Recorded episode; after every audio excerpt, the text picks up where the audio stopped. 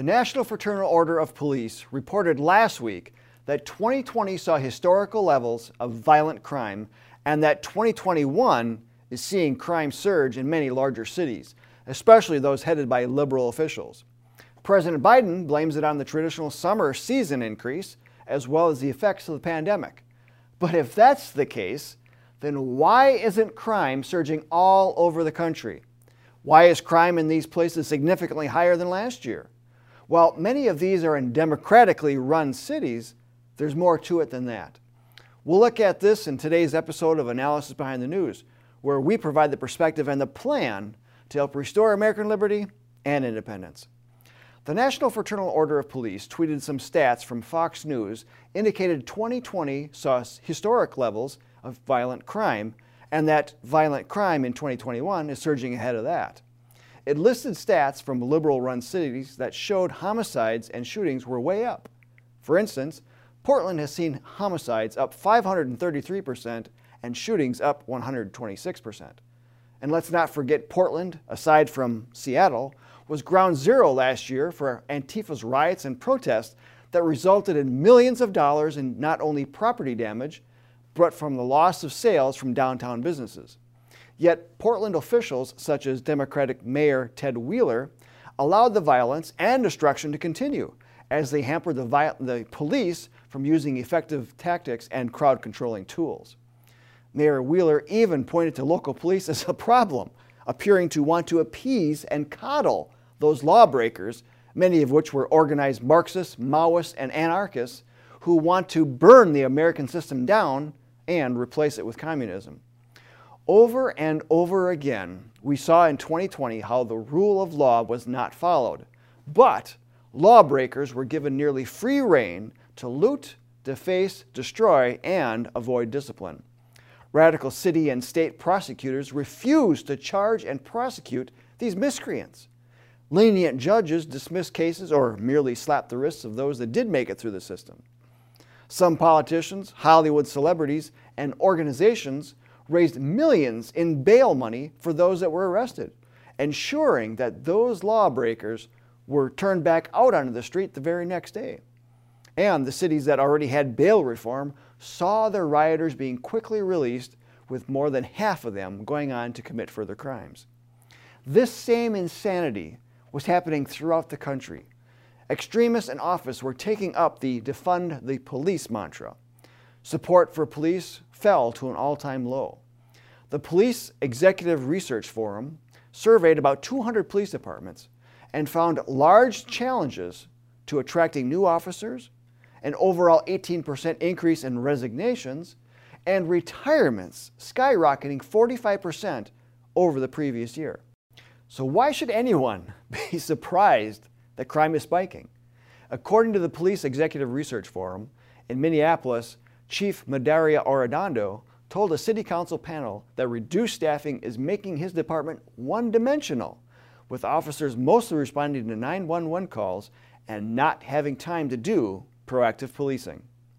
Not only are crime rates spiking in many democratically controlled cities, but ambushes on police are getting to be its own pandemic. The National Fraternal Order of Police tweeted that there have been 51 officers shot in 40 ambush attacks in 2021 alone, an incredible rise of 91% over last year. In one ambush on a Florida officer, Fox News reported that the now detained suspect had links to the NFAC Black Militia, the new Black Panther Party, and a local chapter of the Huey P. Newton Gun Club. This is an overriding aspect to this whole picture of so called racism, police, and crime. The media usually does a very poor job in digging any further beyond the outcome of a riot or protest, as they like to call them. More importantly, they should be looking into who helped to organize the riots, which would help explain the current increase in crime. As we have pointed out time and time again in these videos and in news reports at thenewamerican.com, Hard left organizers seek to discredit the police in order to get more and more governmental control over the people. These hardcore activists have created the false narrative that there is systemic racism in law enforcement and the courts, which has helped to fuel the media fire for every white on black police shooting and for demoralizing the police. As crime rises, the average American in these hardest hit cities will clamor for government to do something. As part of our Support Your Local Police and Keep Them Independent campaign, we once wrote, This support of their local police by all good citizens everywhere is going to become especially important now that communist inspired racial riots are getting to be a regular part of the American scene. The police will be crucified by the liberals in the press and over the airwaves for practically everything they do in the line of duty. And this will be true no matter how circumspectly they handle themselves nor with what careful restraint they use their authority in connection with every large or small outbreak of civil disorder which the communist plotters can produce. Now, this sounds like this was written today, but it was actually written for the John Birch Society Bulletin in July of 1963 at another time in American history when leftists flooded the streets, agitating crowds with narratives of so called injustices. Many of the organizations behind the violence of 2020 have drawn wisdom and leadership support from those that were involved in the violence of the 1960s, especially the Weather Underground, Students for a Democratic Society, the Black Panthers, the Communist Party, and the Revolutionary Communist Party. As William Jasper, senior editor for the New American Magazine, recalled in a 2017 article, as a journalist and as a researcher for Dr. Larry McDonald, and the Western Goals Foundation during the 1970s and early 1980s, I also went undercover inside the Communist Party USA, Revolutionary Communist Party, Socialist Workers' Party, Workers' World Party, and the radical student organizations that were feeder groups for the organized communists. What we are witnessing today with the rise of Antifa is a recreation of the atmosphere and the network of subversive organizations similar to that of the 1960s 70s, and 80s that is part of an integral plan for a new phase of the revolution. They have literally declared war on America, as many of the Antifa banners openly, defiantly state. They intend to cause such chaos that America will become ungovernable, leading, they hope, to the overthrow of our constitutional system, which they say is racist and fascist, and the establishment of an anarchist communist dictatorship. If the politicians, media organizations, and tax exempt foundations that are providing critical support and protection to the Antifa thugs are not exposed and stopped, the Antifa violence will continue to escalate until they become the equivalent of Mao Zedong's murderous Red Guards and can carry out the same genocidal program here in America. That must not be allowed to happen.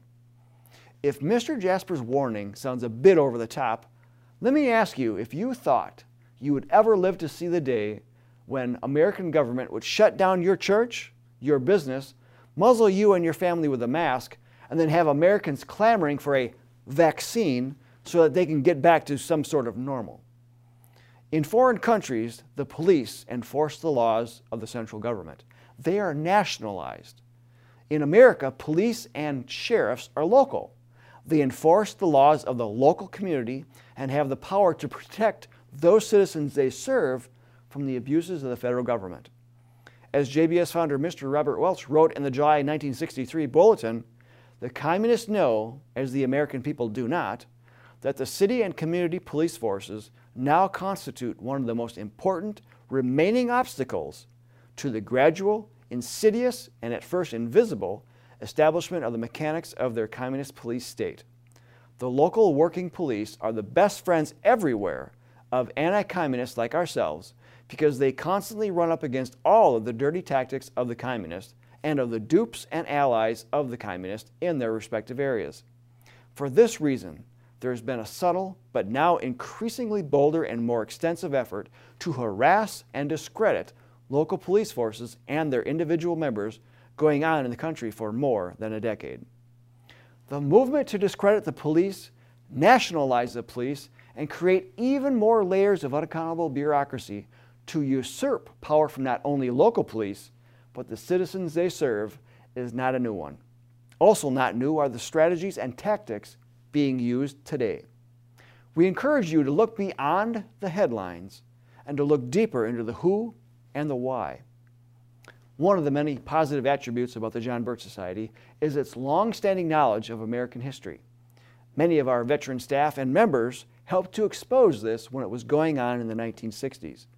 We know the problems and the agenda of these enemies of freedom. Our organization is the only one that has an agenda to expose these enemies through educating others, just like the Founding Fathers did to help further the cause of independence in the mid to late 1700s. So join today to get started. Our Support Your Local Police project, as well as our other projects, will connect you with many others in your community as you build local awareness and effect real change nationally to restore liberty and independence. Links are in the video description. I'm Bill Hahn for the John Birch Society, and until next time, stay informed, stay active, and be bold, Patriots.